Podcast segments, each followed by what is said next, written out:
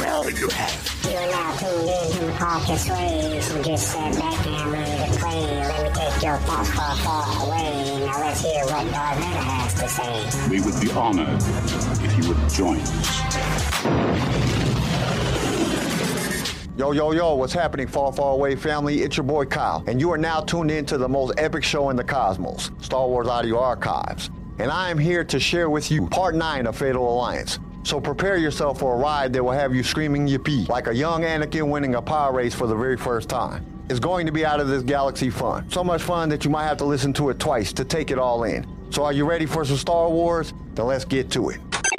The Auriga Fire's tri-laser cannon emplacements were to port and starboard, just forward of its hyperdrives. They angled out slightly so they could cover every inch of the ship, or accessed by two tight tunnels that smelled of grease. Larin had taken the port turret and eased herself into the cracked leather seat with easy familiarity. The prosthetic glove on her left hand was just sufficient to wrap around the cannon's hand grip, while her right hand handled the delicate movements required to target and fire. The cannon itself operated smoothly, swinging freely on its gimbals as though fresh out of the factory. It wasn't the first time she had noticed the mismatch between the Auriga Fire's appearance and its capabilities. Another concerned its compact tractor beam facility, recessed behind a hatch in the ship's broad belly. It was a wildly non standard feature for a ship of this size. She was curious to know how often it came in handy in the pursuit of Jet's normal job but didn't really think Jet would admit to anything. For the moment, the flash and pound of the cannons was all that concerned her. A quick depression of the trigger, and a web of wriggling hexes vanished in a ball of gases. This is as easy as shooting stump lizards on Kiffex, she called to Shigar over the head mounted comlink. Watch that trio coming in from above, was all he said. Larin swung the tri-laser and blasted them into atoms. Don't worry about the Grand Master, she told him. We'll find her. He had been subdued ever since the Corellia had detonated, shooting hexes with lethal speed and accuracy. Two thirds of the cruiser's escape pods were now accounted for, but Master Satele wasn't in any of them. Shigar had tried broadcasting over all channels, but the electromagnetic spectrum was a mess. What wasn't jammed by the black hole, Imperial's panicked chatter was full of hexes screeching. It was all the new Republic commander could do to coordinate the larger ships into safely picking up the escape pods without picking up hexes by accident as well. Dead ahead, said Jet from the cockpit. An escape pod had collided with two hexes that were in the process of cutting through the pod's thin hull. The Auriga Fire swooped in to help. One each, Hetchkee, Larin said, as the tractor beam wrenched invisibly at the hexagonal droids. Favoritism is strongly frowned upon back here. She wondered if the former security guard knew she was joking. One hex tumbled away to port for Shigar to shoot, while the other, after a protracted struggle, wriggled into Larin's sights. Then it was up to Ula to give the pod's panicked occupants coordinates for the rendezvous point. Stay in the channel we've cleared, he told them. Don't take any shortcuts. It was horrible, babbled a young midshipman on the other end of the line. There were suddenly so many of them, and they moved so fast. You're safe now. Just stay in the channel and do what Captain Pipolidi says. Yes, yes, and thank you. Another few seconds, we'd have been holed for sure. The pod fired up its retro rockets and headed off in the right direction. Lorin hoped its occupants would be okay now. Several had been rescued and then fallen afoul of the hexes again, through either bad luck or poor judgment. One had stopped to rescue another pod in distress, only to be overwhelmed by hexes hiding inside. The Auriga fire had been too far away to help, but the screams had carried. Captain Pipolidi, the Anx in charge of the Commoner, and by default what remained of the fleet, had a difficult job ahead of her, distributing the traumatized survivors through the remaining eight ships at her disposal. Lorin didn't envy her that job at all with long range comms scrambled, and nothing larger than a light assault cruiser to fill the place of the Corellia. But at least the lesson had been learned. The hexes might not look like much individually, but they were tough, and in large numbers were to be taken very seriously indeed. There's another pod at the other side of the web ahead, said Jet. Do you think you can get us? Larin peered through the scope. The web was one of the densest they'd seen so far, with hundreds of the hexes linked in a multi-limbed structure vaguely reminiscent of one individual hex, spinning slowly against the backdrop of the planet below. The limbs whipped and snapped, flinging hexes at far-off targets and scooping up replacements from the debris cloud around it. The pod Jet had spotted was drifting behind the main body, its retros damaged. The interior light flashed rapidly on and off, spelling out a call for help in Mon Calamari blink code. Easily, said Larin, knowing nothing would make Shigar happier than killing more hexes. Except, of course, finding the Grand Master. See those concentrations near the center? Shigar said. That's the best place to hit. Take them out and the structure will tear itself apart. Affirmative. Larin flexed real and prosthetic hands around the cannon grips, ready for action. Launches! said Ula as the ship roared forward. Larin glanced at telemetry just long enough to take a quick snapshot of the wider battlefield.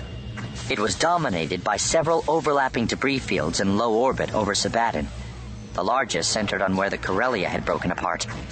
The safe segment of the Republic fleet and several dozen escape pods were now well clear of danger, regrouping near the planet's rocky moon. The Imperial fleet was in the process of splitting in two, as uninfected ships copied the Republic's tactic of retreat. Two squadrons of Imperial fighters were disabling the engines of several vessels, so they couldn't spread their infection by ramming or detonating nearby. Larin approved of the tactic. She might have suggested it herself had not the infected Republic ships seemed so intent on targeting the Empire. Republic fighters swarmed around the uninfected section of the fleet, keeping the hexes at bay. Defying gravity and distance, some actually managed to reach that far. If just one was carrying a nest, the infection could take root all over again.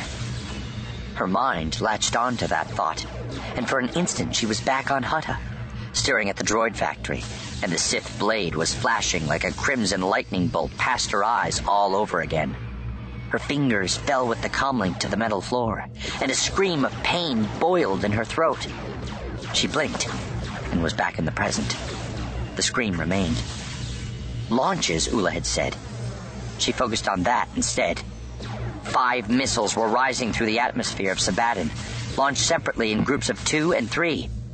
The first pairing was aimed at the Imperial forces. The others, she was relieved to see, were aimed nowhere near the Auriga fire or the rest of the Republic fleet. They appeared, in fact, to be aimed nowhere at all. The possible motives of Lema Xandret and her followers fell from Larin's mind as the Auriga fire came within range of the giant hex agglomeration. She did as Shigar had suggested, putting bolt after bolt into the nearest internal cluster. That had a satisfactory effect at first.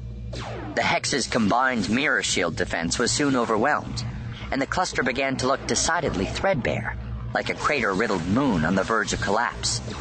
But then, once again, the hexes demonstrated their ability to adapt in the face of a threat.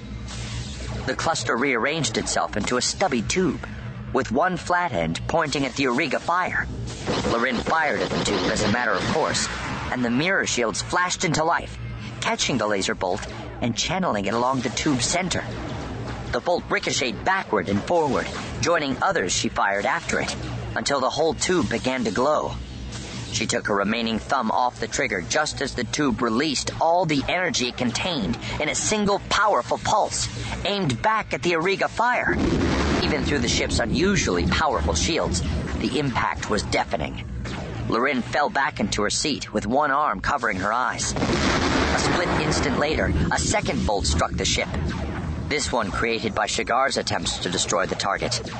The Auriga fire went into a wild tumble, then righted itself with a jerk. Fire! Cease fire! Jet was yelling. All right, we get it. Larin adjusted her earpiece. What are we supposed to do now? Pull faces at it until it goes away? I don't know, he said. But we can't take another hit like that. Our shields are down at 40%. Angle the shields forward, said Shigar. Set a course for the closest of those tube things. When I tell you to, put the sublights on full. That's madness, said Ula. No. I see where he's headed. Jet brought the ship around to face the tube Larin had fired into. Bright discharges still sparked from hex to hex, running in waves up and down the length of the tube. He wants energy? Energy I'll happily give it. The Auriga fire leapt forward as though to ram. The hexes fired ineffectually at the forward screens, and the agglomeration's arms curled in to embrace their attacker. Larin's hands lay restlessly on the cannon controls as the tube grew rapidly larger ahead of her. This, she told herself, was one situation where firing would definitely make things worse. Instead, she was part of the bullet and the trigger at the same time. The Auriga fire reached the tube's open end. It was just wide enough for the ship to fit inside, a fact for which Larin was completely grateful. The tri-laser blasters marked the ship's widest point. The moment it and its passengers were completely encapsulated, Shigar shouted, Now! And Jet switched the sublights to full. There followed a horrible moment when the ship strained to move forward, but all the force it produced was sucked up by the weave of tightly bound hexes surrounding it. Larin could see the effect it had on them at horribly close quarters. The hexes writhed and shook and slowly began to glow. Metal limbs flared like magnesium burning in pure oxygen. Black sensory pods popped and hexagonal bodies stretched. She couldn't hear anything, but she imagined the hexes screaming. Turning a laser bolt back onto its owner was one thing. Absorbing all the energy required to accelerate a starship was quite another. The Auriga fire burst out the other side, trailing a tail of bright blue. The hex tube shook and bulged as it tried to contain the energy it had absorbed. A ball as bright as a sun formed in its heart, and Larin feared it might actually shoot out at them, destroying them instantly. But then the hex tube buckled, as the ball didn't so much explode as discharge throughout the entire agglomeration. Thousands of hexes burst apart in an instant, spraying the surrounding vacuum with exotic shrapnel. Yeehaw! yelled Larin, then added more soberly, Let's never do that again. The beleaguered escape pod and its occupants found themselves unexpectedly out of danger. It was a simple matter now to snatch it up in the tractor beam and haul it to safety outside the debris field where other ships could look after it. As the Auriga fire turned about to look for another harried pod, Shigar said, Wait! What is it? She asked, hearing a note of urgency in his voice. It's her. Master Satele is calling me. Oh, I'm not picking up any transmissions, Jet told him. She's not calling me that way. Larin held her breath, not wanting to distract him as he concentrated on whatever he was receiving through the Force. See that chunk of the Corellia over there, Jet? Head in that direction. Will do. The Auriga fire accelerated for a relatively large piece of the destroyed cruiser. The twisted oval fragment was approximately 50 meters down its long axis and featured a gold finish down one side, revealing that it had once been part of the hull. It tumbled freely through the hexes and appeared to be the focus of a concentrated scavenging effort, leaching metal from one end. Larin readied herself for the order to fire. When Master Satele's pod came into view, getting her safely and quickly clear would be the priority. Then, I don't see any pods, Ula said. Are you sure this is the right spot? It wasn't the first time the former envoy had expressed doubts about Shigar's abilities. Larin wondered if he was part of the Axis in the Republic government that mistrusted the Jedi and their methods. I'm sure, said Shigar. She's not in a pod. She must be in a pressurized compartment in that chunk. I can ready a docking ring, said Jet, if you can pinpoint a location. We won't have time, said Ula. There are hexes all over that thing.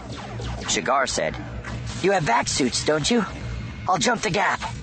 I'm coming with you, said Larin. No, he said. I'll need you on the cannon, making sure no more come aboard. Drop me off, back away, then come get us when we're out. I'll take a spare suit for her. And if her compartment doesn't have an airlock, then I'll think of something else. She heard him crawling up his access tunnel, back into the ship, and turned to look at him. Are you sure this is the right thing to do? She called at him along the tunnel, unable to hide the intense worry she felt. The wreckage was crawling with hexes. One slip, and neither he nor his master would come back. Positive, he said. She's the most important person in the galaxy. It's my duty to save her. Then he was gone. leaving Larin feeling slightly wounded by his words. On Hutta, he hadn't come to save her. If his deal with Tassaa Bareesh had gone awry, she would have ended up Rancor food for certain. But for Master Satele, he swept in with lightsaber swinging, risking life and limb, and not even letting Larin help. She wondered if he thought she might slow him down. Don't think like that, she told herself. We're still partners, and this obviously isn't going to be over as quickly as we thought. Chances are we'll find plenty more opportunities to fight back to back. She swung the cannon around and picked off a hex standing high on the back of the wreckage. That was one less he would have to worry about. The Auriga Fire's vac suits were simple models with no armor, inbuilt weapons, or maneuvering jets, and barely 50 minutes of air in their backpacks. Shigar guessed they were normally used for quick repairs outside the ship, where they could be tethered to the main life support. Shigar stripped out of the new clothes he had improvised from Ula's official wardrobe brown robe, black pants, and sand colored top, the closest he could approximate to Jedi colors, then picked the cleanest suit from the rack and slipped it quickly over his unprotected limbs. Ideally, he would have worn a body glove, like Larin's, but there wasn't time for such niceties. He would use biofeedback to regulate his body temperature. He fixed his lightsaber to a clip on the suit's right hip, where it would be accessible in an instant, and slung a spare suit over the crook of his left arm. Half airlock primed and ready, said Jet over the suit's intercom. Okay. Shigar tested the seals one last time. The air tasted stale, but that was the least of his problems. Get in as close to the wreckage as you can. His breathing sounded loud in his ears as the airlock's inner door opened and he stepped inside. As the airlock cycled, he took the opportunity to center himself. He knew what to expect. He'd faced the hexes before. His priority, however, was to find Master Satele and get her out as quickly as possible. There wasn't time to fight or take any unnecessary risks. That would only get both of them killed. Can you hear me, Master Satele? He asked over the suit com, using a band thick with the static of distant stars. Military forces normally avoided that channel, making it perfect for short range transmissions that needed to go untraced. Perfectly well, Master Satele responded, faintly but clearly. How's your air? Running low, but not critical yet. The outer door opened with a puff of fog, and Shigar kicked himself out onto the hull. For a moment, the sheer weirdness of his position struck him hard. He was standing practically naked on the hull of a smuggler ship, surrounded by killer droids and wrecked ships, with the galaxy's brilliant spiral to one side and the jets of a black hole to the other. He couldn't tell if what he felt was joy or terror. The twisted wreckage drew nearer. Larin's cannon flashed, and a hex went tumbling. Using the tractor beam, Hetchkee pulled another hex out of what had once been a window in the Corellia's hull. That created a clear spot. Shigar braced himself to jump. Here's as close as we can get, said Jet. Don't miss.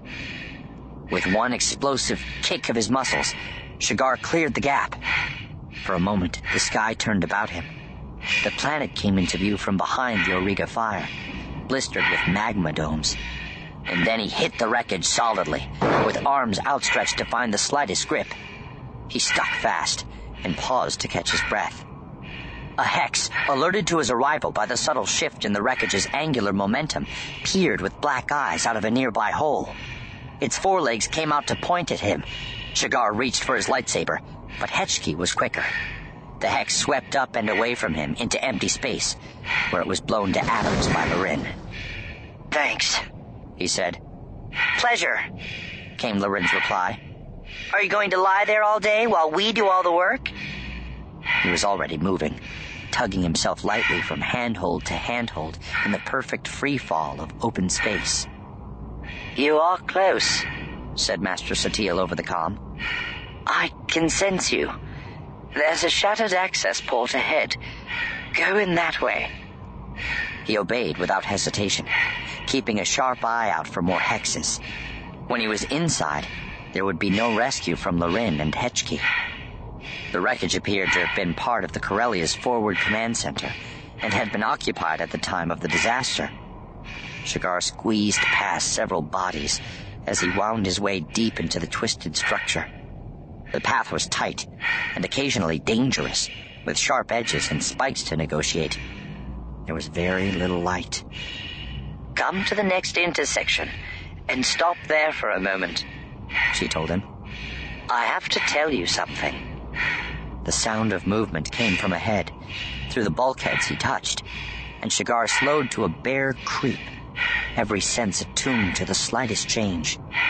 The intersection must have once been broad enough for a land speeder, but was now barely large enough to admit a person, particularly one as tall as him. There was definitely something moving down the right hand bend. What I must tell you is this, Master Satele said.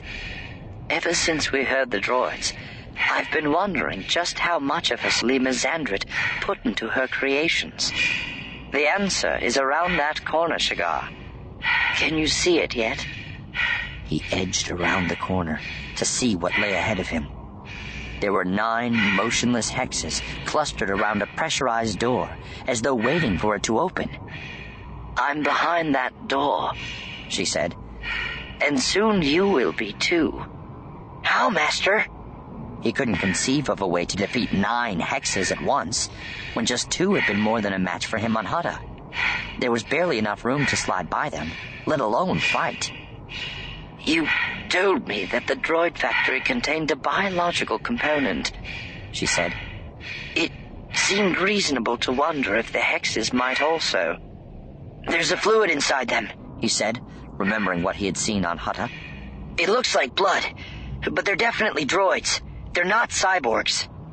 Not in the usual sense. They are something else.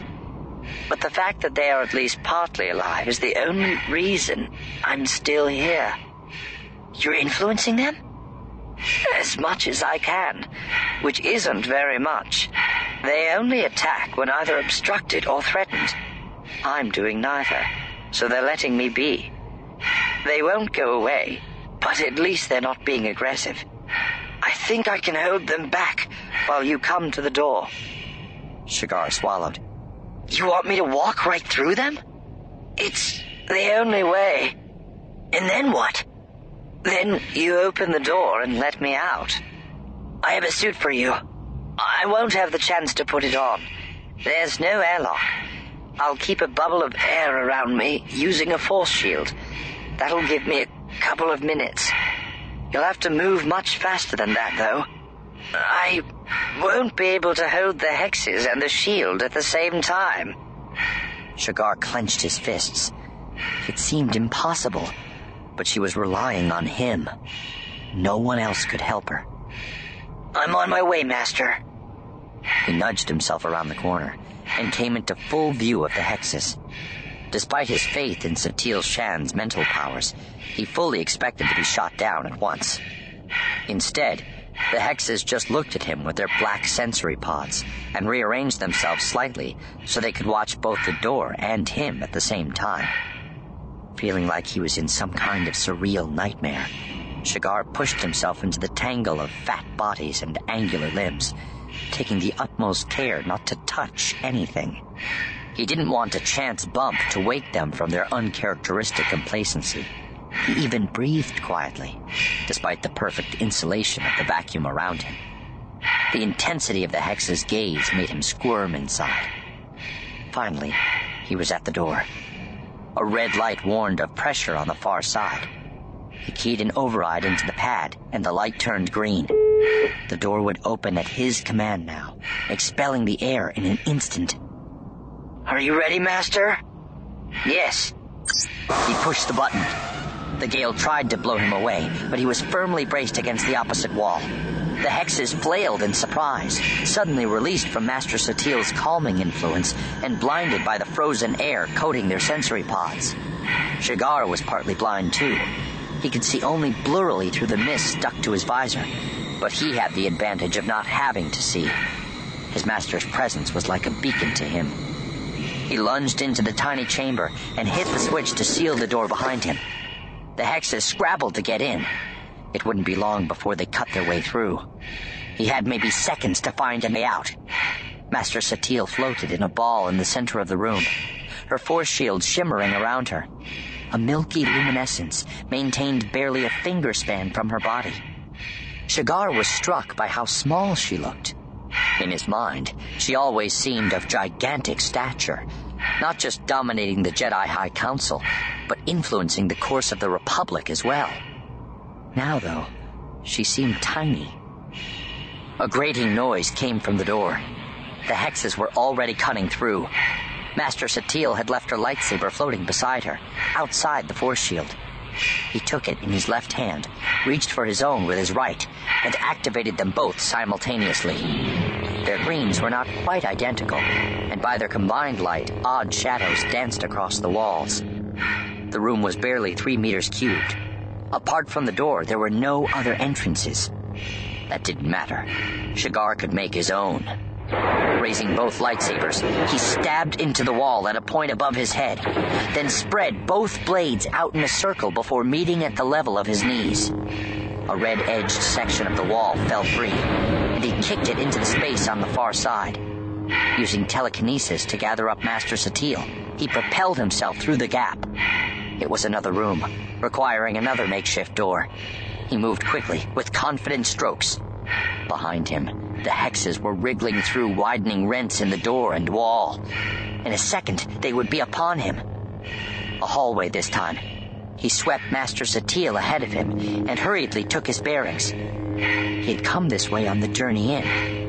At the far end of the corridor, he could see the distant spiral of the galaxy. A fat bodied hex crawled into view, blocking his path. Get ready, he called over his comlink. I'll be coming out fast. Good, said Larin. It's getting a little tight out here, too. Shigar didn't waste energy replying. Master Satele's shield was undoubtedly strong enough to deflect anything the Hex could throw at them, so he kept her ahead of him. His job was simply to move both of them, fast. The Force rushed through him. Ever since his earliest discovery of his powers, he had loved the thrill of speed, and it helped him win races before his removal from Kiffu. It had helped him survive challenges at the Academy. Remembering that wild feeling of acceleration, he dug deep into himself and kicked off against the wall behind him. The corridor blurred. Master Satele preceded him like a cannonball, blowing the hex backward out of the wreckage and into space.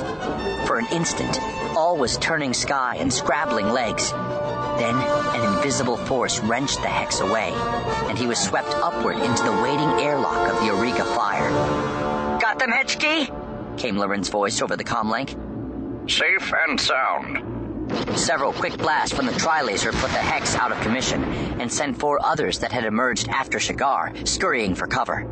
He gripped the sides of the airlock as the ship accelerated away, spinning agilely through the limbs of an approaching agglomeration, with Larin's covering fire clearing a brightly lit path. Then the door was shut, and warm air rushed in.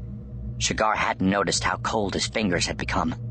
He rubbed them quickly together, then righted Master Satele on the floor. We're out of danger now, Master. The force shield shimmered and dissolved.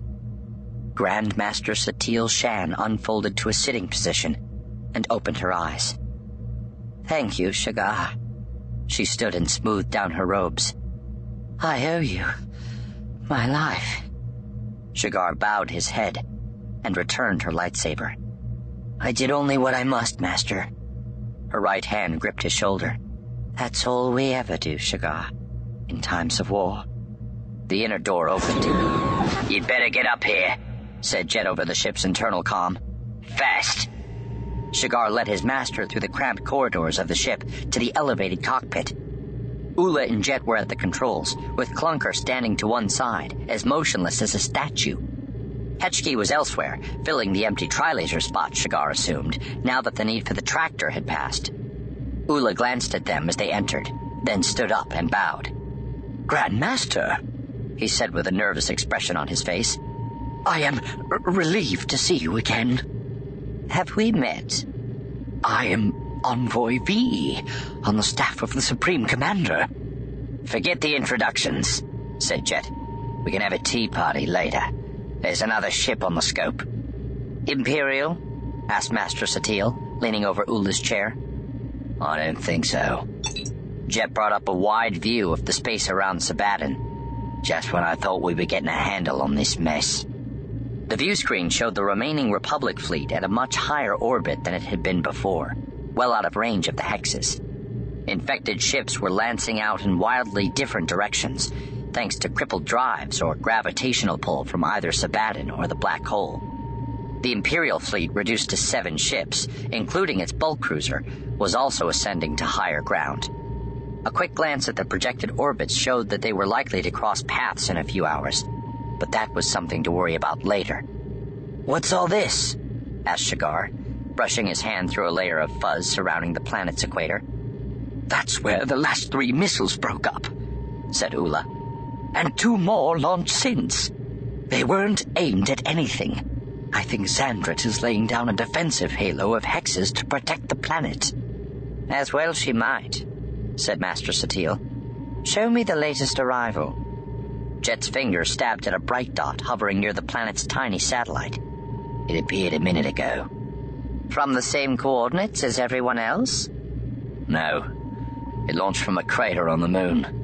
I think it's been hidden there the whole time. She nodded. I'd like to broadcast a message. Jet gave her the com. It's about time you showed yourself, she said. I'd very much like to talk to you, Dao Stryver. And I you, Grandmaster, came the immediate reply. It pleases me that you survived this unflattering rout. Can one take pleasure from the survival of one's enemy? she asked the Mandalorian. One can indeed, he said. I will explain in due course. I very much hope so. Meet me at the moon in half an hour. Send one ship, no escort.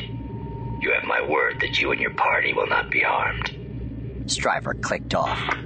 I don't trust him, Shigar said. We have no choice, she said. Plot the course, Captain Nebula. Take us by the commoner. I need to speak to Captain Pipolidi now in case we don't get another chance. We? asked Jet. This mission has already lost seven vessels of war. I will not risk another. Doesn't anyone care what I'm prepared to risk? Look at this, said Ula, drawing everyone's attention back to the view screen. The Imperials are launching a shuttle. We can't let it reach the jump coordinates, said Shigar. If they're sending for reinforcements. I don't think that's where they're headed, Satele said. One ship, no escort, she quoted. Its driver did say we wouldn't be harmed by him, added Jet. Are you certain you want to do this? For the flyby of the commoner, she told him. Get us moving now. I'll talk with Captain Pipolidi on the way. Yes, ma'am, said Jet, casting Master Satele a sardonic salute. We might as well run to our doom as walk. Ula watched with mounting dread as the rendezvous point loomed.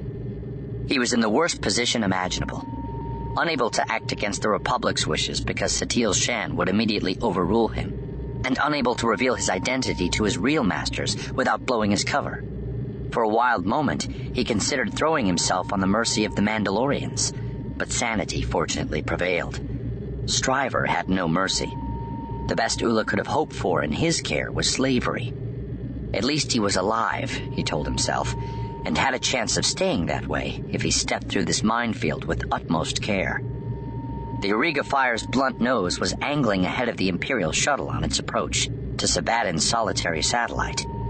The moon was blocky and misshapen, more like a brick than a sphere, with a cornucopia of craters and fathomless fissures marring its ugly face.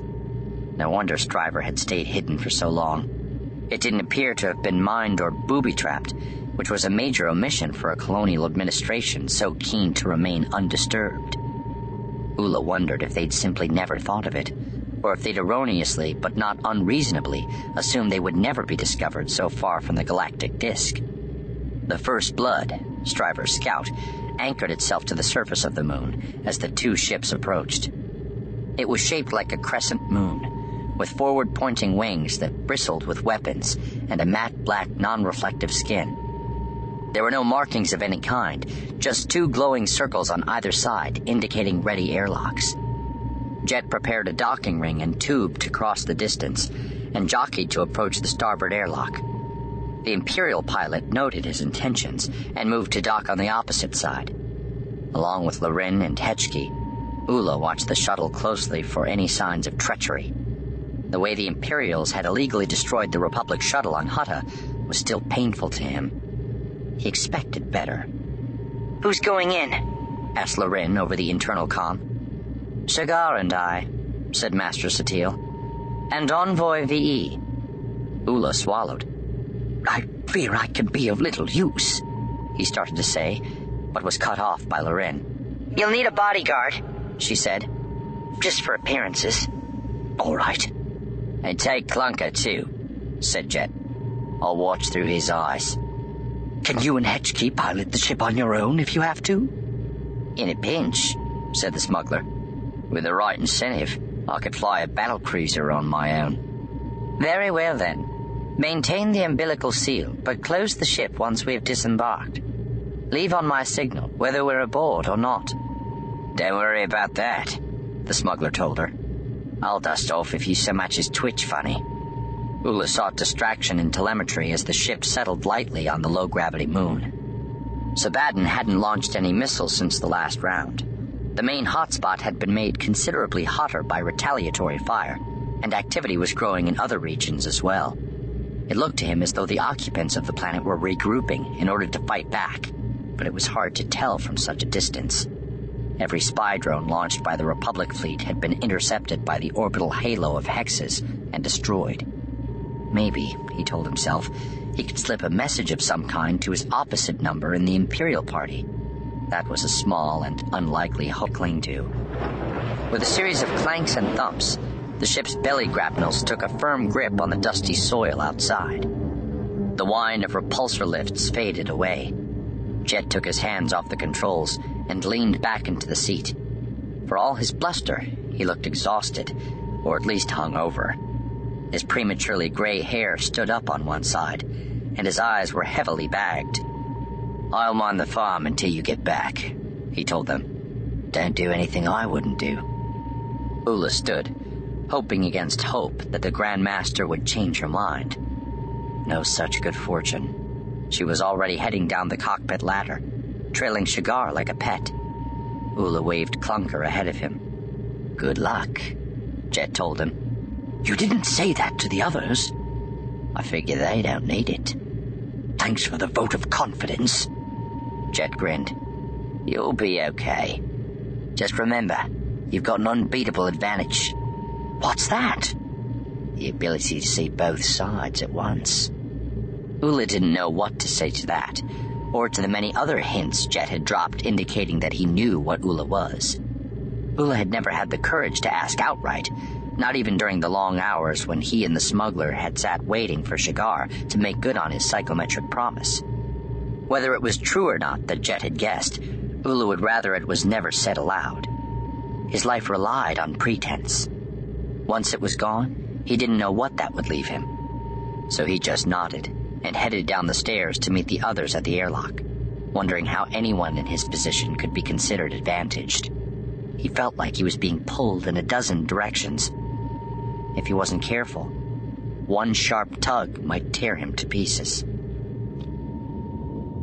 Axe walked the short distance along the umbilical with measured fury. She burned to be back in the interceptor rather than wasting her time with Mandalorians and envoys again. It was as bad as being back on Hutta, only this time she had no clear advantage to hope for. All she could think of was the work she should have been doing at that moment. Protecting the fleet from hexes, at least, or maybe even preparing an attack force to wipe Stryver from the sky. She didn't like coming to him when called, like some kind of menial. You will speak to the meddling Mandalorian on my behalf, her master had told her. But, Master, do I need to explain to you again what your duty is? It is to serve the Emperor through me, his instrument. When you defy me, you defy him. And that was the problem, of course. She had defied him by ignoring his orders during the Hex's attack on Hutta.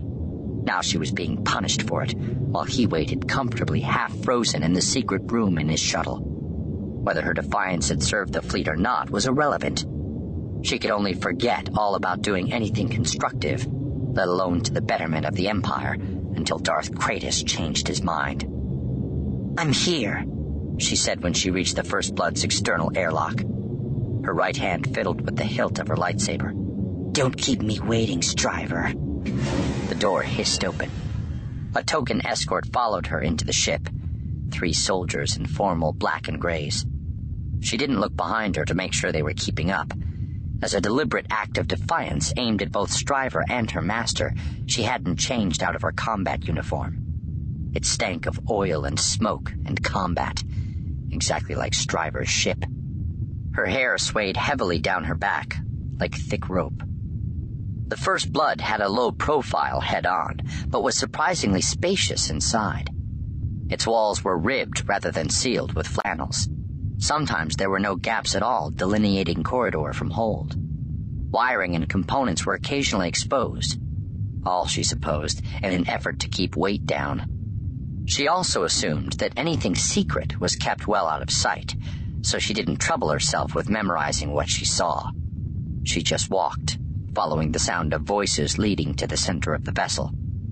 Understand why you need all of us at once. Can't you tell us now? Ax knew that voice. She had heard it on Hutta. It belonged to a near human who had fought on the Republic side, although clearly not a trooper herself. What was she doing here?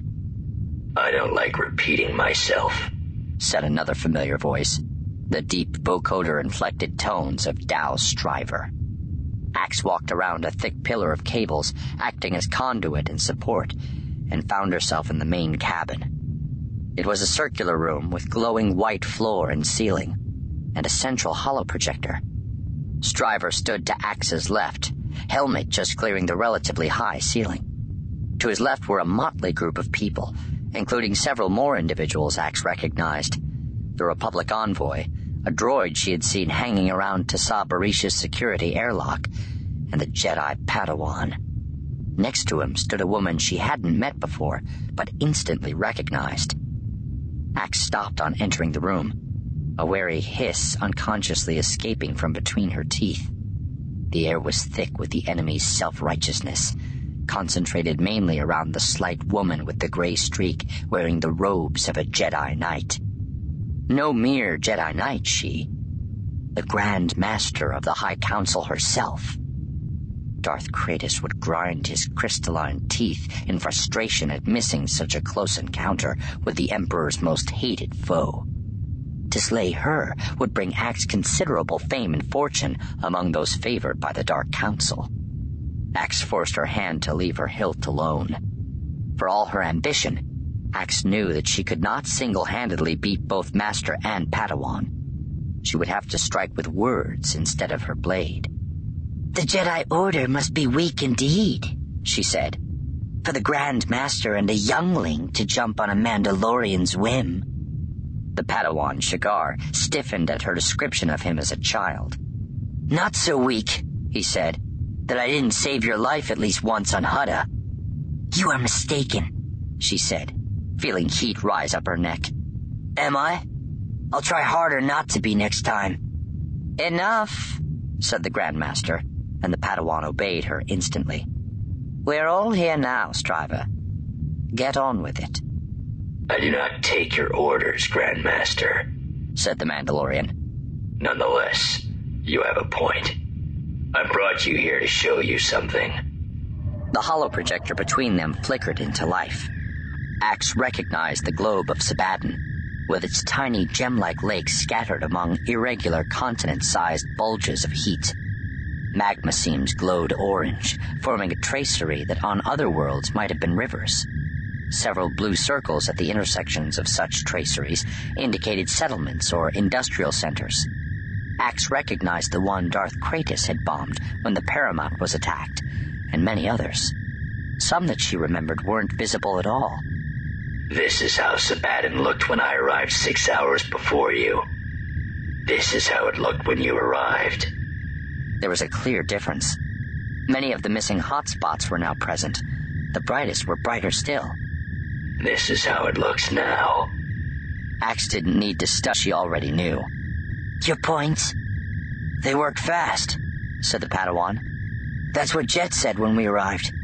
He thought the colony was about 20 years old. It can't be more than 15, said Ax, remembering how long it had been since Lema Xandret defected. It's actually much less than that, Stryver said, resting his giant gloved hands on the edge of the holoprojector and leaning over the image. Study this sequence of images carefully, and you'll see that the colony expanded 5% since I arrived. If you project that rate of growth backward in time, that gives a founding date of about three weeks ago. Impossible, she said. That's around when the Sinzi was intercepted, said Ula. So what? It's still impossible. Is it? Lema Xandret chose this colony partly because of its wealth of resources. With an army of willing workers and a means of making new ones, why couldn't she do whatever else she wanted? If the colony could grow so quickly, why is it still so small? That's a good question, Eldon Ax. You should know your mother better than anyone else here. What do you think? Instead of blushing, Ax felt her face grow cold and taut. Start talking sense, man, or I'm leaving. Both of Stryver's index fingers tapped heavily, just once, and for the first time, Ax noted that he had only four fingers on each hand. Not exactly a man, then, she thought. But who cares about that? I've been watching all of you while you blunder about getting yourselves killed. That's the advantage of being first on the field of battle. Instead of testing Sebaddon's defenses myself, I sat back and watched you do it. It has been an interesting experiment, one that confirmed my previous observations. The inhabitants of Sebaddon are unwilling even to talk about opening their borders to outsiders, particularly the Empire, and they are capable of defending themselves when pushed. We were taken by surprise, said Ax. That won't happen next time. If you wait too long, surprise won't be the only thing you have to worry about. What do you mean? asked Satele Shan. How long will it take you to call for reinforcements? You can't call, so it's a two-way trip to send a messenger. Then a fleet has to be assembled. The larger the fleet, the more time you'll need. And with each hour, Sebaddon is converting more of its precious metals to machines of war. More than 30 ships failed today. How long until 50 ships isn't enough? A hundred? A thousand? Ax sneered.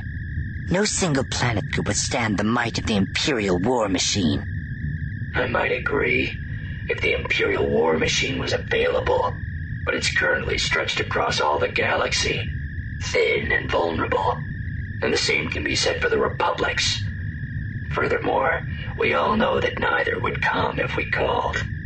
They would think your concerns exaggerated. They are more interested in fighting each other than this single isolated threat. Is it a threat? asked Shigar. Xandret won't talk to us, but at least she stopped firing now we've moved away. Why don't we give her what she wants and leave her alone? Do you really think that's possible now? said the female near human. Why not?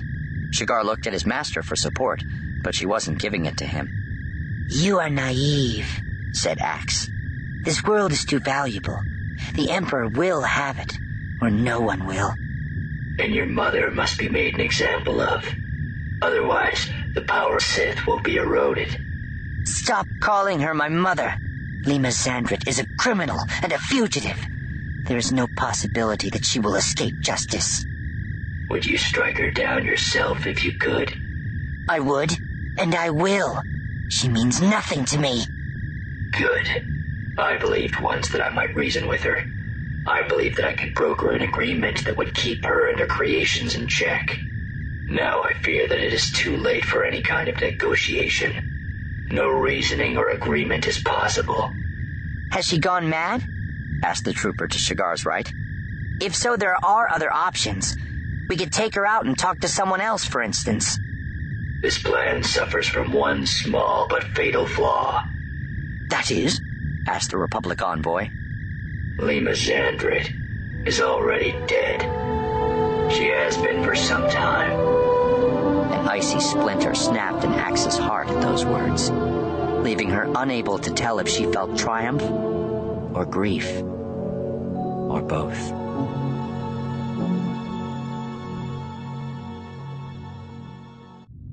I think it's time you told us everything you know, said Master Satele. I agree, said Larin. Since when do Mandalorians negotiate with anyone? Ula remembered Jet telling him. They don't believe they have any equals. You were the person Xandret's emissaries were hoping to meet, Ula said. You came looking for them when they didn't show up. The giant domed helmet inclined in his direction. Correct. Was Xandret herself supposed to be aboard the Cinzia? asked Shigar. Is that why you think she's dead? No. She sent another. I believe she was here when she died. So you don't know for sure? asked the Sith. Her face had a white, pinched look under her blood red dreadlocks. I am certain of it. Did you kill her? Did you see her body? No. So how can you be certain? Stryver tapped his helmet with one gloved finger. Ula couldn't see the Mandalorian's face, but was positive he was smiling. She means nothing to me, the young Sith said firmly, as though reassuring herself of the truth of it. I just want to be certain. Be certain of this, Eldon Eldonax. When those droids your mother created leave this world, they will consume the entire galaxy in less than a generation. Ula blinked. The claim was preposterous, but if Stryver truly believed it, that did explain another puzzling piece of the story. So that's why you were willing to talk to her, Ula said. Lema Xandret was a threat or a possible ally, just like the Empire. A force to be reckoned with, potentially, said Master Satele. A force we clearly underestimated, but you wouldn't have taken her word on it. You must have received some kind of proof. A demonstration factory. In two days, it manufactured 17 droids and two duplicates of itself, using nothing but the materials around it. The duplicate factories went immediately to work, making another four factories and even more droids. Their rate of reproduction was limited only by the energy available to them. Later, we discovered how they send out roots to tap into the local supply, ensuring they never run out. Curious, we put the droids in the pit, and they prevailed against all but the current champion. Then the droids and factories self-destructed, leaving insufficient remains for us to probe the secrets of their manufacture or function. The message was clear. The Mandalore sent me to pursue the conversation. Why did he send just you? asked Larin. You're not much use to us on your own. I can confirm several hypotheses that you might already be forming. This will save you time so you can begin to act. Stryver raised his right hand and began ticking off points. One. Lema Xandret and her fellow refugees arrived on Sebaddon, determined to cast off the hierarchy they had left behind. Fifteen years later, hiding was no longer sufficient. Xandret wanted revenge on the people who had stolen her daughter, so she sought out Mandalore to help her. She approached him because my culture eschews the Force. That, after all, was where all this started with militarized religious cults turning children into monsters. Ula didn't dare look at the young Sith's face. He didn't know exactly how the Sith trained their acolytes, but this sounded plausible. He wondered if his Jedi masters had a similar system. Two. Stryver's count continued. During her self-imposed exile, Xandret and her fellow artisans advanced robotics in directions no one has ever seen before. Finding inspiration and materials in human biology itself, they sought to make droids that would neither age nor grow inflexible and hidebound, so their small colony could last forever. The technical challenges were immense, of course, but they made some progress in unexpected directions. The droids you've seen are advanced prototypes called fast breeders. Given enough metal and raw energy, they grow from seeds into fully formed combat versions in a matter of days. The nest on Hutta could have produced dozens of such killers if left undisturbed, and the same is true of the nests on Sebaddon. The hot spots you've been observing from above the ones that look like cities, are in fact droid building factories. They're churning out fast breeders by the thousand now that the planet defenses have been tripped. And not just fast breeders, new factories as well. That is where the true threat lies. This was the weapon she intended to use against the Empire. Three. If left unchecked, Xandret's breeder technology will inevitably outgrow its homeworld and spill out into the galaxy. The math of geometric progression is undeniable. One world this year, two worlds the next, then four, then eight. Within a decade, it's 250 worlds. Then another decade later, it's a quarter of a million. One human generation is all they would need to take over the entire galaxy, along with Sith, Jedi, and Mandalorians alike. Four. Negotiation is no longer an option. Xandret put all her prejudices into her droids.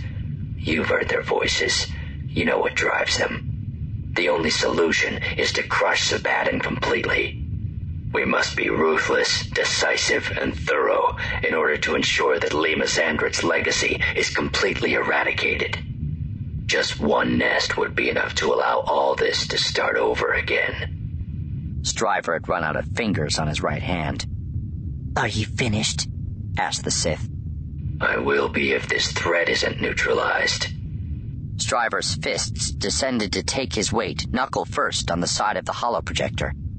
The sphere of Sebaddon turned unstoppably between them. Glowing red lights appeared and spread like a plague in fast motion. Soon the whole planet was red, and streams of tiny malignant dots began to leap off the surface and escape into unseen spaces. You said we. Satele Shan's voice made Ula jump. We must be ruthless. I presume that was deliberate. It was. Everything I have seen on Hutta and Sebaddon confirms my worst fears. Sebaddon is responding to the threat you all represent by ramping up production. It must be stopped before the contagion spreads. Since neither Empire nor Republic can single handedly destroy this menace with the resources available right now, you must work together to see it done. With you in charge, I suppose said Larin. The end justifies the means. I will never take orders from a Mandalorian, said the Sith in mocking tones. And I will never fight alongside a Jedi. You are insane even to suggest it. There must be an alternative, Master Satele said. Another attempt at negotiation, perhaps. The planetary defense system is automated. The only voices coming from the planet originate with the fast breeders. That's how I know that Lema Xandret is dead. Everyone down there is dead. It's just the droids now, and you can't negotiate with them. Well, we can't trust one another, said Shigar. That's some choice you've given us. Could I make it any other way? I would. Believe me. Jedi and Sith glowered at one another over the hologram and suddenly Ula knew exactly what he had to do. Once again, Jet had been absolutely right. Ula could see both sides at once and save himself into the bargain. Are you the leader of the Imperial fleet? He asked the young Sith. He already knew the answer. The Emperor would never trust such wealth to someone so young, no matter how powerful she might be. But he had to ask for appearance's sake. No, she admitted. Whoever that person is, then, I want to speak to them face to face, he said. I believe I can bring the Empire to the table. You? My master would gut a worm like you just to watch you die. Ula's stomach roiled. Her master. He had hoped for a non-Sith commander, but would have to settle for what he got. Take me to your command vessel and let me try. If I fail, by the sound of things, I might as well be dead. Your death is closer than you think. He's in the shuttle. Well then, all the better. It'll be over quickly. Envoy Vii, said Satele Shan. Be very careful. You must be absolutely sure of yourself. I am. He straightened and puffed out his chest. If the Empire agrees to Stryver's suggestion, will you? The Grand Master showed no sign of uncertainty. Of course. We're not at war, after all, and the threat is severe. Good. Ula turned back to the Sith girl. She was tight-lipped with rage, as though she couldn't believe his audacity. This isn't a trick.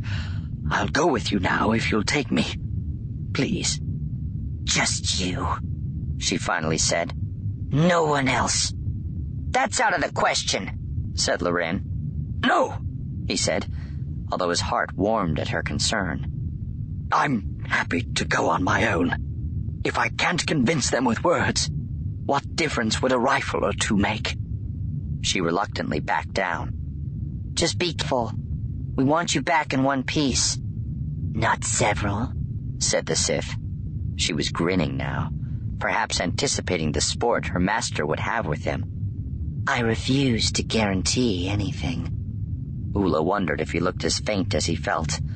What if she killed him the moment they were on the other side of the airlock, before he had a chance to speak? That would be the most awful irony of all. I'm ready, he said in as strong a voice as he could muster.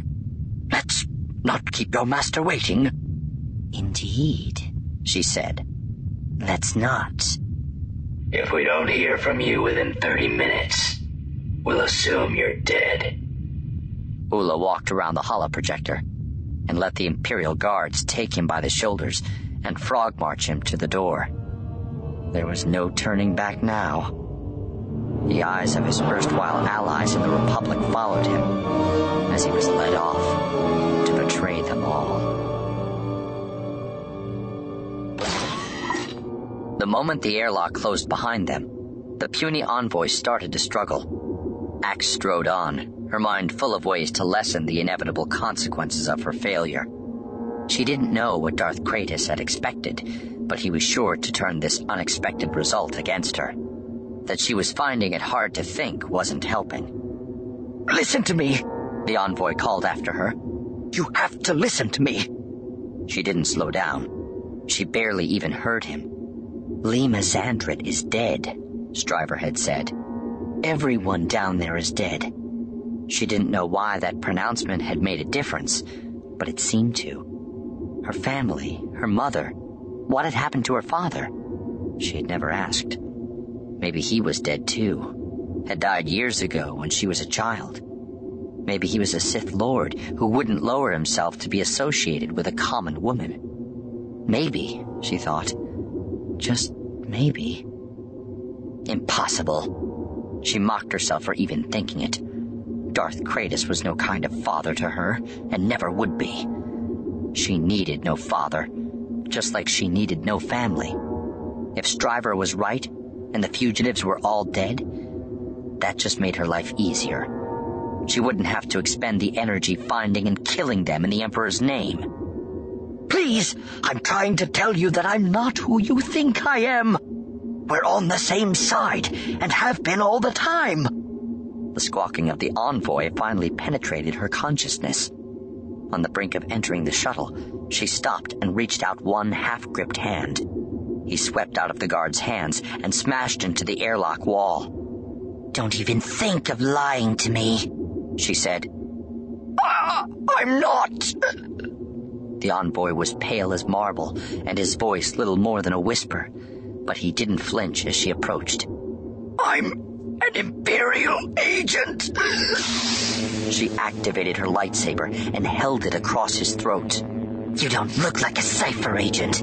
You're not even fully human. Her contempt was ferocious. all, all right, not an agent per se, but an informer at least and I am loyal, regardless what species I am. Utterly loyal. I swear it. Ax didn't move. She knew that many highly ranked Republic officers sometimes preferred non human staff, and the belief that this would protect them from surveillance. If this envoy had been turned, he would be highly prized by the Minister of Information. I tried to board your shuttle on Hutta he pressed on, beginning to stammer now. But the guards turned me away. That much was true, and it made her hesitate. Ax couldn't believe she was listening to him, and more, actually considering his story. But his brazenness and bravery in the face of certain death were persuasive. She had to admire his guts, even if she would see them sizzling if she found out that he was trying to trick her. It wasn't impossible that he was a double agent placed by Satele Shan to lead her and her master astray. Ax smiled with her teeth. Darth Chratis would know. If the envoy was telling the truth, it would be a boon for her. If not, her master would have someone else upon which to act out his displeasure. What species are you? She asked him. Epicanthix! Never heard of it. We come from Panatha, in the Pacanth Reach. I don't care. If you ever want to see your home again, if you ever want to see anything again, then you'll tell my master everything you just told me, and convince him that it's true. Who is your master? Darth Chratis. Does that name mean anything to you? If anything, the envoy went even paler. Good. Then you appreciate the gravity of your situation. She deactivated her lightsaber and let him drop. The guards picked him up and dragged him after her into the shuttle where her master waited. Darth Chratis awaited her in the shuttle's spacious but inhospitable passenger cabin, wearing a bulky armored suit. Only his face was visible, pinched and puckered into a permanent scowl. He leaned heavily on his lightsaber staff. When he saw the envoy, his brow came down even farther. Explain. Ax did so starting at Dao Stryver's dire predictions and moving quickly on to the possibility of cooperation. The prisoner remained silent throughout, struck dumb by Darth Chratis' forbidding mien. That was a good thing. Had he interrupted at any point, he might have been killed out of hand. And Satele Shan has been taken in by this Mandalorian's machinations. Her master's eyebrows, as thin as old scars, rose up toward his time-worn scalp. It appears so, she said. She sent her envoy to negotiate on her behalf. Now Darth Chratis' stare descended fully upon him, and the envoy quailed. Speak. My name is Ulavi, he stammered. I report directly to Watcher 3 in the Operations Division of the Ministry of Intelligence. I am your servant, my lord, a loyal agent of the Empire. A spy? How unfortunate for the Grand Master. Darth Chratis' face broke into a broad, cracked smile. Tell me, spy, how you propose to betray her. Republic and Empire share the same initial objectives, the envoy said, pulling free from the two guards. He had clearly been thinking hard while waiting his turn to speak. The smashing of Sebaddon's orbital defense system comes ahead of any invasion or mass bombardment, the purpose of which would be the neutralization of the planet's central authority, since it must have one, human or artificial. And together, I agree that we can probably achieve that. But once we have the planet toothless and brainless, the need for an alliance will be gone. I suggest we turn on the Jedi and Dao Stryver then break the so-called alliance, and take what's rightfully ours.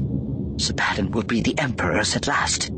I'll supply misinformation at every opportunity, ensuring that the Grand Master does not ever find the chance to do the same to you. What do you ask for in return? The envoy looked surprised by the question. Me? Nothing, my lord.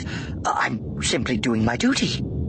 There must be something important to you, beyond your duty. Ask, and it shall be yours. Well, uh, there is one that I would ask you to spare after your inevitable victory. Tell me who. She was no one, lower even than a trooper. Her name is Larin Moxla. Do you know this woman, Ax? Darth Chratis asked. I believe I do, Master. Good. Darth Chratis' smile disappeared. The envoy was wrenched roughly forward and raised into the air. He struggled against the invisible hold on him, but there was no resisting it. Ax had experienced the power of her master's force grip.